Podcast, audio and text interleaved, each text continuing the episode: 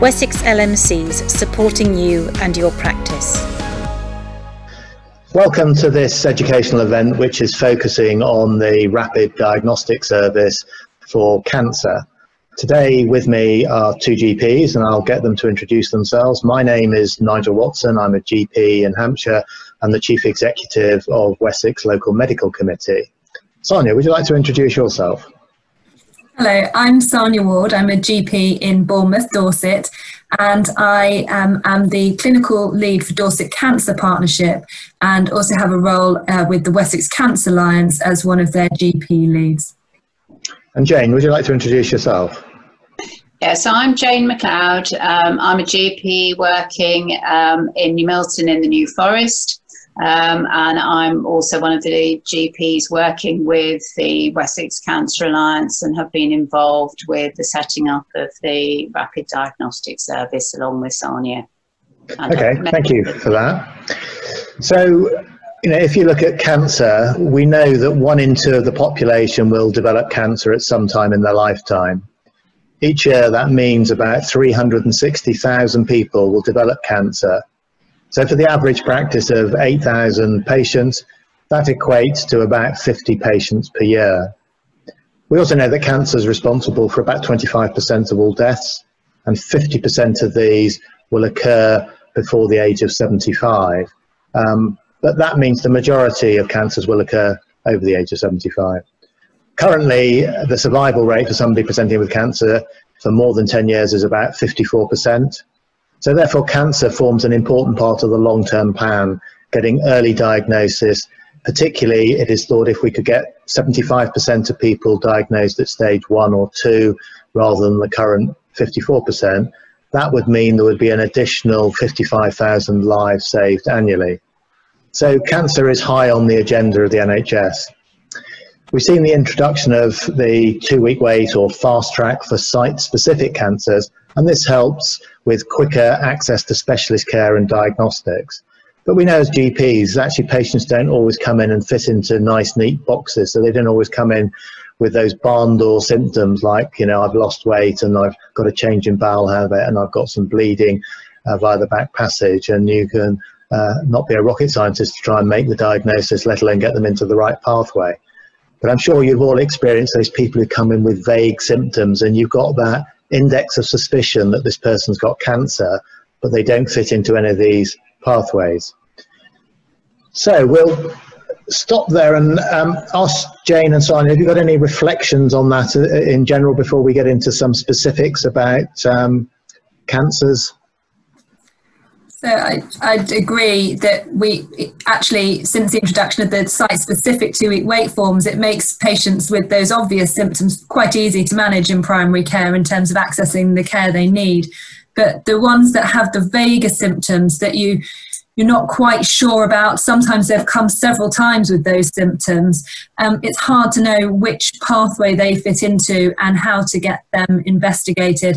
And unfortunately, they can be the ones I'm sure we can all think of cases that get referred on a couple of different pathways, bounce around the system, and then sometimes, really unfortunately, end up with a late stage cancer diagnosis or presenting by the emergency department.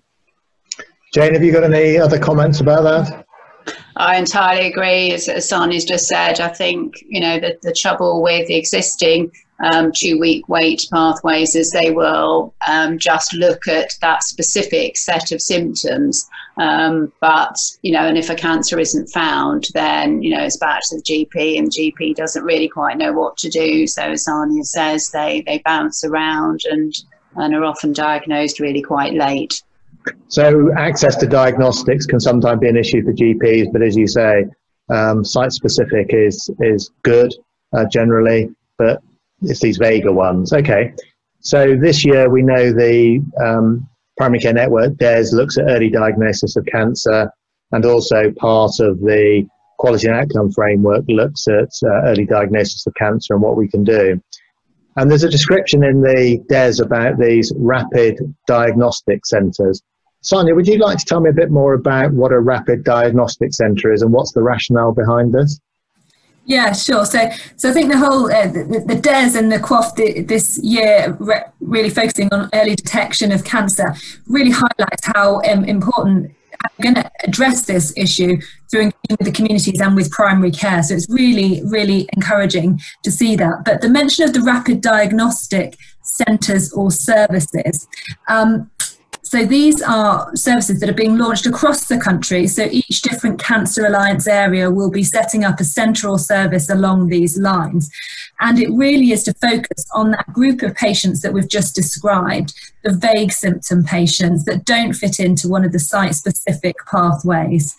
And the aims of centres or services is that these patients can uh, be able to access a service that will arrange um, and the appropriate investigation at the appropriate time and then review and um, coordinate the onward management of these patients as well so they can be seen and diagnosed in a timely way.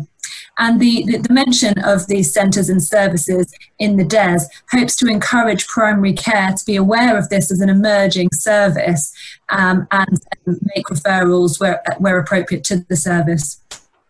Okay, so in Dorset and Hampshire, I understand they're going to introduce a virtual rapid diagnostic service, which I think is quite unique because most of the Cancer Alliance are looking at um, not necessarily centres, but services where patients will be seen face to face. So, Jane, could you tell me a bit more about what the rationale behind this is? Right, okay. so, you know, as we've just been sort of talking about, um, the, the Wessex Rapid Diagnostic Service will be a new fast track pathway for GP referral at the moment for adult patients who have these non specific symptoms which might be caused by a cancer. And as we've just been discussing, historically, these patients have had often a convoluted, delayed pathway to diagnosis despite having really quite significant risks of cancer. Um, so, for instance, a 60 year old with weight loss has around a 10% uh, risk of having a cancer. So, that the Wessex RDS model, as you said, is innovative because it's a, a, virtual service. Now, obviously, since COVID, we've all become a little bit more um, comfortable with virtual consulting. Um, so, the idea of this service is that um, following GP referral, um, to to the RDS. The patient will have usually a phone or sometimes a video consultation with an RDS hub clinician um, who will gain you know more information from the patient and arrange um, appropriate diagnostics, etc. So um, from the the patient's perspective they will really only have to go to hospital to actually have their diagnostics, um, which for many of our, our, patients will be, you know, save quite a lot of time and, and difficulty. So that, okay. that's ethos. So, Sarnia, what sort of patients are we talking about? I mean, we talk about vague symptoms, but are there any specific, you know, things which are commonly known to be sort of not necessarily red flags, but things that we should be mindful of that, that would go into this service? Yeah, so we've been banding around the term vague or non specific symptoms. My new catchphrase, actually, for the, the type of patients that we're looking for here are the specifically non specific.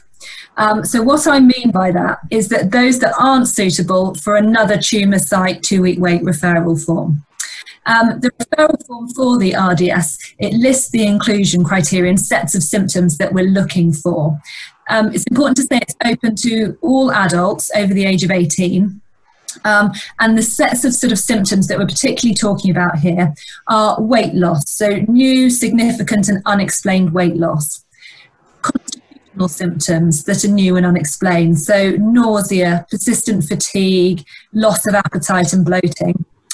New, unexplained abdominal pain, or new, unexplained pain suggestive of bone pain.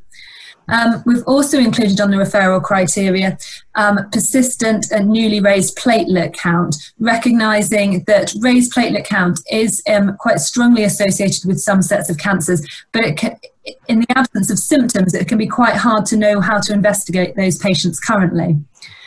Also category for refer a gut feeling. So I'm sure all of us as GPs can think of a patient like that, where you had a bad feeling about them, but not much more tangibly to go on than that. So, if referring to this service on gut feeling, we ask that you provide some sort of description uh, in the text box of your concerns there. Interestingly, in the pilots um, of, of, rapid diagnostic service, the sort of early iterations, patients referred with GP gut feeling as a criteria had some of the highest rates of conversion to cancer. I also just wanted to highlight as well the difference between rapid diagnostic service and the cancer of unknown primary services that run in some areas currently. So, CUP or cancer of unknown primary services, where available, are for patients where there is already pretty good evidence of a cancer, but it's not clear where the primary is. So, for example, you might have picked up lung metastases on a chest x ray, but not be sure where the primary is, or liver metastases on ultrasound scan. The difference is that the rapid diagnostic service is for patients who have concerning symptoms, but no evidence of the cancer so far. Okay, thank you. I mean, I've always thought that gut feeling isn't really gut feeling, it's that you subconsciously recognize a number of um, things that you either see or hear so you know your antennae are there, which you know this is this is something that's out of the normal, and I think GPs are quite good at picking those up. So I suppose it doesn't surprise me that the pickup rate from the gut feeling is uh, higher than in some other areas. So that that's that's really interesting. Um, so okay, that's really helpful to know that those are the sort of red flag symptoms, uh, I suppose, and then there's the others, the, the catch-all, which makes it really useful. So, as a GP, if I'm sitting in my surgery, Jane, how do I access this service? Is it on um, what used to be called Choose and Book ERS now, or do I need to do tests before I refer, or can I just say, mm, I'm a bit suspicious, I'll refer straight into this service? What's what's the pathway? So, yeah, no, there is a very specific pathway. Um, actually, in some ways, um, you know, along the lines of existing um, site-specific, um, you know, referrals. So it is on ERS, and that is how we're wanting people to make the referral. And also it is very important um, to use the specific referral form which has been created for this service, which really very much um, sort of sort of is very similar to um, the format of the fast track forms that we're quite familiar with. And it's been designed to try and automatically extract as much information as is possible so that the referring clinician um, doesn't have to populate large amounts of information. Having said all of that, as you've implied, there are certainly um, some filter tests which are mandatory. Um, they're the sort of things that probably most GPs would be thinking about doing anyway um, in these types of, of, patients. But if I just run through what's on the form, um, so a chest x ray, um, a urine dip test, full blood count, ESR, CRP, UNEs, LFTs, thyroid function, uh, fasting glucose or an HbA1c, um, calcium, PSA in men, CA125 in women, and a fit test. And we are also asking that if that, that battery of tests shows up a, a new um, abnormal fasting glucose or raised HbA1c, um, that the GP also requests a fecal elastase. So, fecal elastase is not a test that we're very familiar with doing in general practice, um, but it's very straightforward. It's just um, a stool sample test. Um, and the reason that it's being asked for um, is that this is all tied up with research into pancreatic cancer. Um, because, as we all know, patients with pancreatic cancer very often do have quite non-specific symptoms. Um, and present late, and actually having um, a high index of suspicion for pancreatic cancer at the hub level uh, will influence the diagnostics which are offered to the patient. And the thing that is also very different about this referral form is that it is absolutely crucial that the mandatory filter tests are done by the GP and that all of the results are back before the referral is made. And the reason for that is that really the vast majority of these filter tests are to help exclude uh, really site specific cancers, which actually then need to go down a different pathway. Um, so it really is very important. Um, and going forward, um, if a referral is received at the hub without all these these filter tests um, results, then um, the, the, really the hub will come back to the referrer to say that these need to be done, and that's not um, because the hub is being awkward. It's actually to make sure that the patient goes down the most appropriate route. Okay, thank you. You you mentioned fit test. Uh, Sarnia, is fit test available everywhere in Wessex? You know. So uh, I, I, speak for, for, Dorset. As of recently, it is available in Dorset. The kits are in primary care to be requested. There are still a couple, I think, of patches where fit isn't quite available in Wessex yet, but the work is going on behind the scenes to make sure it will be.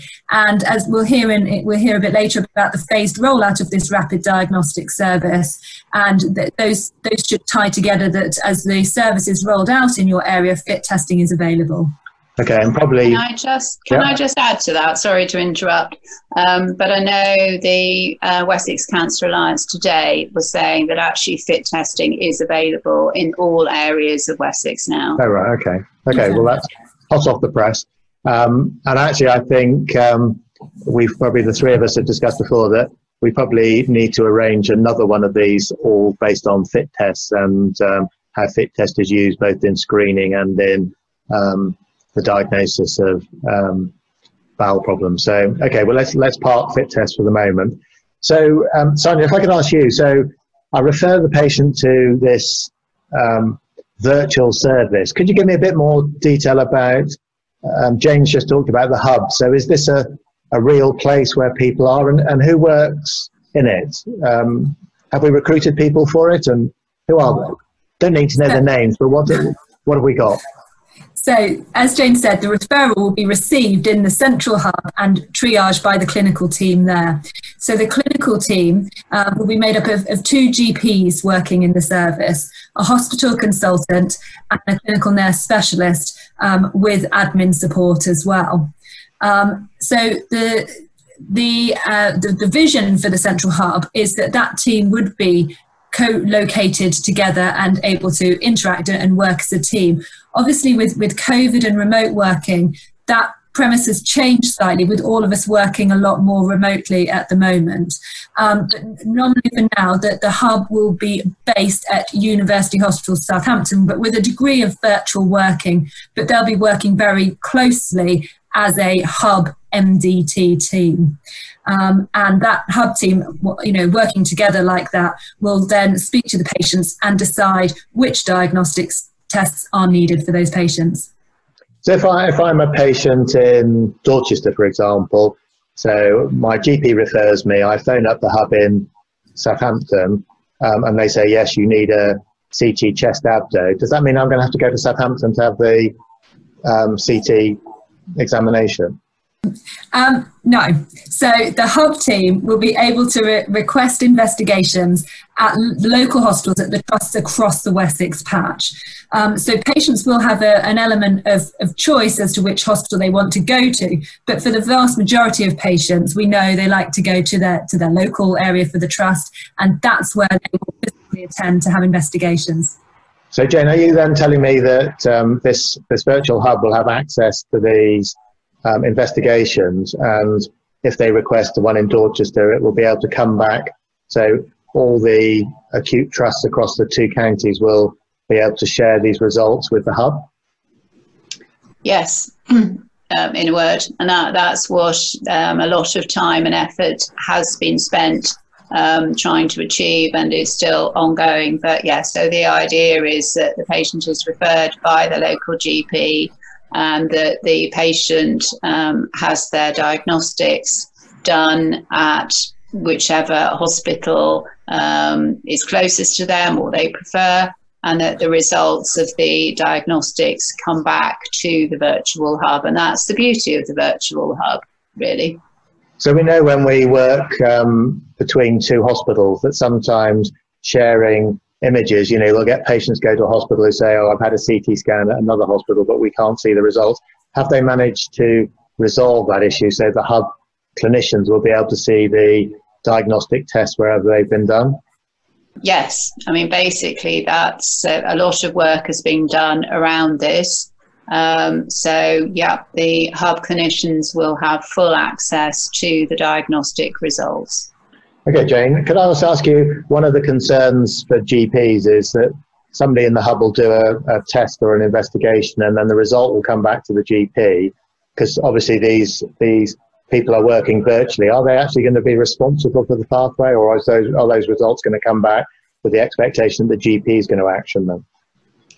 So the GP will not ha- be copied into any of these results. So, following the usual principles that whoever requests the test is responsible for receiving it and dealing with it, the results of the diagnostics will go back solely to the RDS hub, and the GP will not be copied into those results. Okay, so that's that's good news. So, Sarnia, can I ask you from our previous discussion? Somebody goes through the hub, they have their diagnostics, and it, it, it, has been identified that there's probably four outcomes. So, the first one is nothing's found. Does this mean that cancer's been excluded? So, I suppose it's difficult as with everything in medicine nothing is 100% is it and that's always the caveat but with that cohort of patients that go through diagnostic tests and the, the, there's no positive findings on those tests nothing is visible or obvious those patients will be discussed amongst the hub team working together as an MDT team. Um, and if there are still sort of concerning features or questions, that hub team will actually have access to advice from a broad range of specialties should they need it at that point. If the sort of summation and conclusion of those hub discussions is that we can't find anything um, and for sort of no further action at this point, that will be explained to the patient, and the patient will be discharged with, with careful safety netting both to the patient and to the GP about things to look out for um, or when potentially re referral might be considered. Okay. I mean, I'm always very careful never to say to patients, there's nothing wrong with you. I always say that I can't find anything wrong with you. But you're right, the safety netting is important. Okay, so if we go on to the next stage, so they do the test and they find an inc- incidental finding, but there's nothing serious what would the hub do then? So, um, obviously, if you're CT scanning people, there will be um, a sort of rate of incidental findings. So, things like lung nodules, adrenal nodules, that sort of thing. So, if that's found on scan, the, the uh, hub team will contact the patient and explain the finding, also explaining that, you know, this is incidental, it's not thought to be the cause of your symptoms, um, which is always important for patients to understand some of those incidental findings may need um, ongoing follow-up. Uh, so, uh, depending on the types of lung nodules, sometimes they are, need to be sort of ongoing reviewed. And if ongoing follow-up is needed for any of those, the hub team will arrange for that um, in the trust that is local to the patient, so their local hospital for ongoing management or surveillance. Okay, so uh, next one is they they do the investigations and they pick up significant non-cancer pathology. So we know what often happens in this is you get gets bounced back to the GP. Could you refer them? Is that what the hub is going to do? Yes. So again, sometimes, and, and from the pilot studies that they did, other non-cancer pathology can be found. So things like pulmonary fibrosis, inflammatory bowel disease, those sorts of things. And if it's felt that that needs specialist uh, referral or input, then the hub team will be responsible for referring that patient into the clinical team at their local hospital. Okay, that's that's useful to know because uh, I think that causes a degree of you know the five o'clock on a Friday that somebody's had an investigation done by the hospital and they've got a pulmonary embolus or a saddle embolus and could you just sort it out? Okay, so the final thing is you know a number of these patients clearly will be detected with cancer. So if somebody has cancer, what will they do then? Will they sort of phone up the GP and say, "Can you contact this patient and tell them they've got cancer and write a referral to the hospital?" Or how, how's the virtual hub going to manage those? Sure. So again, working off the premise that, that the hub takes on the clinical responsibility for this patient, we don't want things to be going back to the GP. This is the hub's role. So, if cancer is seen on investigation or strongly suspected, um, then the patient will be referred by the hub team to the site specific cancer MDT at their local trust. Um, and that cancer specific MDT team will, will make arrangements to see the patient, explain the diagnosis, any future sort of biopsy or tissue sampling that might be needed, and the um, ongoing management. Okay, that's really helpful. Um, Jane, can I ask you? Um, we mentioned pilot earlier, so I understand this has gone live in Poole, but it's due to go spread across Dorset and um, Hampshire. Can you just give me a, a bit, bit clearer information about what the rollout looks like? Yeah, so it's a relatively soft rollout. Um, so, as you say, it has already gone live. So, it started with one PCN in Poole on the 22nd of June. Um, and then another two um, Dorset PCNs went live at the end of uh, July. Uh, two Hampshire PCNs are due to go live on the 17th of August. Isle of Wight and the rest of Dorset, um, 12th of October, and the rest of Hampshire on by the 30th of November. So that's the, the rollout plan, really. Hmm. So we'll have it, have full coverage by you know into the autumn. Okay, that sounds good. What what are the so the hub people have they, have they got clinical records? What clinical system are they using to you know do their making their records or onward referral? So they're using um, SystmOne, oh, right, but okay. it, it will be purely you know for the the hub to be using. So will will GPs that have got SystmOne be able to see what the hub is doing in terms of the clinical records? I don't know the answer to that. I suspect the answer is probably no, because the um, whole drive with this is to not be sharing things with GPs so that they don't um, feel that they have to be taking action about things. So therefore, if the hub sets it up, it you, you can only see it if people have sharing in and sharing out. So if they're not sharing it out, which makes sense because I think um, practices don't necessarily want to um, get that information until um, you know the a, a, letter comes or communication comes towards the end. Okay, so this is this has been live for a few weeks now. Sarnia, what what are the lessons been learned so far? Um, for this? So we've been reviewing the referrals that have come in since the pilot service was launched, and the learning points come back really to two key things: um, the importance of doing the filter tests, as Jane said. So there've been a, a couple of cases um, where not all the filter tests have been done, particularly FIT, which, as we're aware, is a new test that primary care may not be aware that they can access or know how to use. Um, but it is very important to make sure it's done so that we don't find a patient that's more suitable for another pathway like the colorectal pathway. So importance of these filter tests is the first learning point really. Um, and the, the, second one comes back to my specifically non-specific catchphrase because um, there's also been um, an example of a, of a patient um, that would have actually fitted the criteria for a site-specific uh, referral form. So that was that was fed back to the GP and um, referral made that way. Okay. Um, and I suppose the, the concern may be that this is a catch-all for too many patients, but I suppose that's part of the learning from the pilot, and as we spread it out, what um, uh, what that means. I suppose I'd just say, obviously, with any new service, that you, you, there's going to be uncertainties about using it. When it goes live in your area, um, there will be a contact point for discussing with the hub if there are cases you're not sure about, or um, so that will be available. And and we also hope you know that, like in the cases that we said, where there are patients that maybe aren't appropriate for this, there'll be a two-way discussion with the hub getting back in touch with you if the patient isn't suitable. So we know from a lot of this discussion that there are barriers to early diagnosis. So Jane, would you like just to um, expand on what you think the barriers are?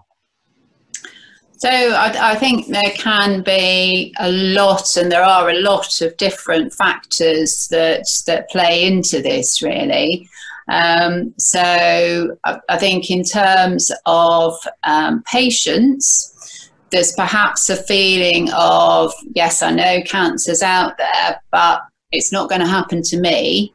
Or I'm far too young to have a cancer. So even though I've been losing weight and passing a bit of blood, it can't be anything to be, you know, that worried about. Um, I also think there is still potentially a bit of sort of lack of knowledge. Um, you know, so for instance, the 60 year old who's losing weight may think, well, it's just I'm getting older now, rather than actually really realizing that that could be a symptom of, of something more important. Um, equally, I think some patients are quite frightened and you know potentially develop a bit of a sort of ostrich head in the sand you know sort of reaction to new symptoms as well uh, and i think for some patients it can be about difficulty accessing healthcare so particularly you know maybe you know, if you're homeless, or um, there could be many reasons why it might be difficult for you to access healthcare. Um, and up to a point, sometimes the government plays into that.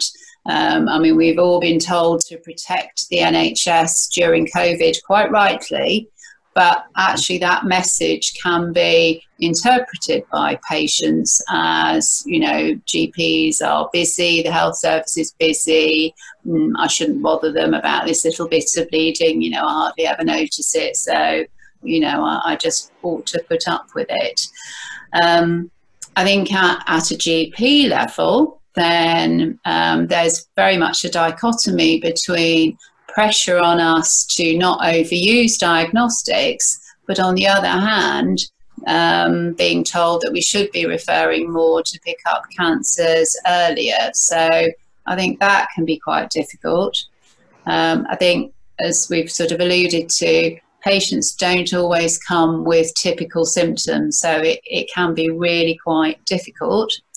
I also think modern general practice tends to have far less continuity now. And therefore, you know, if you're the fifth GP who's seen a patient with a set of symptoms, you may not fully realize that this patient has been coming along for quite a while.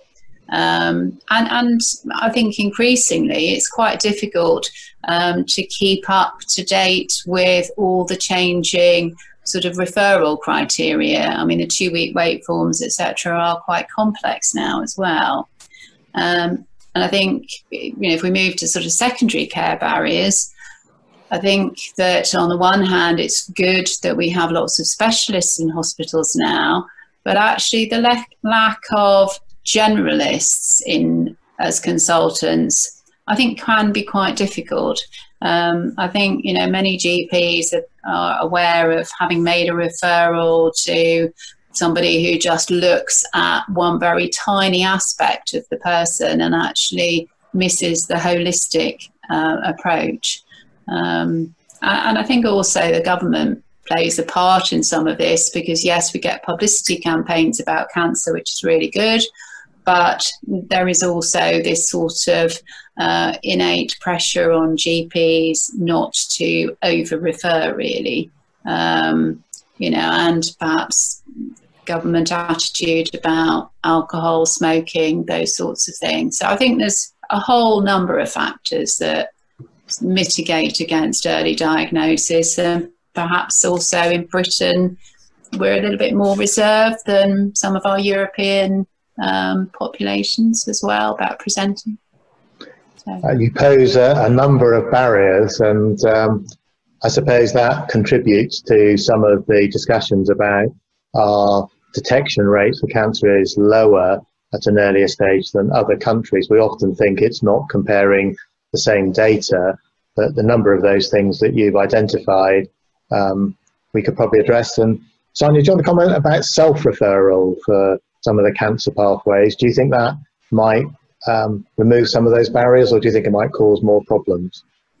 Yeah, so if you read the sort of um, the detail behind these proposed rapid diagnostic centres or services, there's an aspiration that over time they might include self-referral pathways for patients with concerning um, symptoms.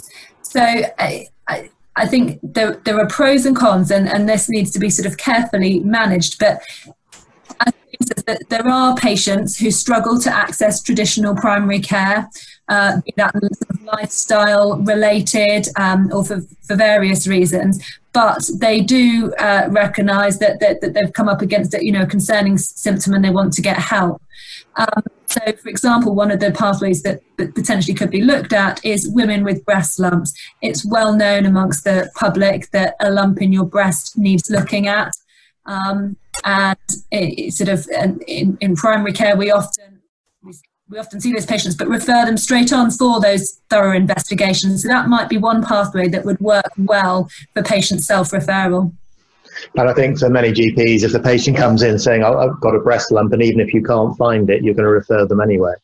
Mm. Okay, that's really helpful. Can I, Sarnia, can I come back to you? You talked a bit earlier about these patients who come with a, a metastatic cancer and you don't know where the primary is. They, they cause GPs a, a real problem, I think, as Jane mentioned earlier. Um, could we refer those into the rapid diagnostic service because they we know they've got cancer but we don't know, or are, are there other services available where we should be referring those patients? Yeah, so there's a there's a sort of a bit of an interesting differentiation there because we've spoken so far about patients with vague or non-specific symptoms where we're worried about cancer, but we don't have any proof so far, and we're almost asking the rapid diagnostic service to find the proof and investigate the patient. There are other circumstances when you might be working a patient up in primary care and get a chest X-ray report back describing multiple lung metastases with no obvious primary and no other symptoms to go on. Or another scenario is um, uh, you do a scan of the abdomen and it comes back reported with you know like liver metastases. But again you you don't know where the primary is or how to get that patient investigated. In some areas um, there there are services for investigating these patients. And i know working as a gp in dorset i would use for those patients the cup service. What's the cup service so CUP, C-U-P, um, stands for Cancer of Unknown Primary. Oh, right. Service run by the oncologists uh, because this is a cohort of patients that, you know, pretty much do have a cancer. So the oncologists see them um, and they, they have their own referral criteria, but essentially it's along the lines of having found evidence of cancer but not knowing where the primary is, we can refer and endorse it to the CUP service for that, and the patients are looked at in that way.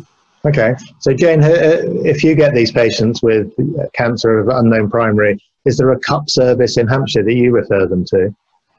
I'm not aware of there being any um, service like that available in Hampshire. So, what do you do when you get a patient who, uh, like Sarnia says, that there's uh, metastatic cancer on x ray or whatever? Where do you refer them to? So, um, I've, I've often found that an extremely difficult situation to deal with.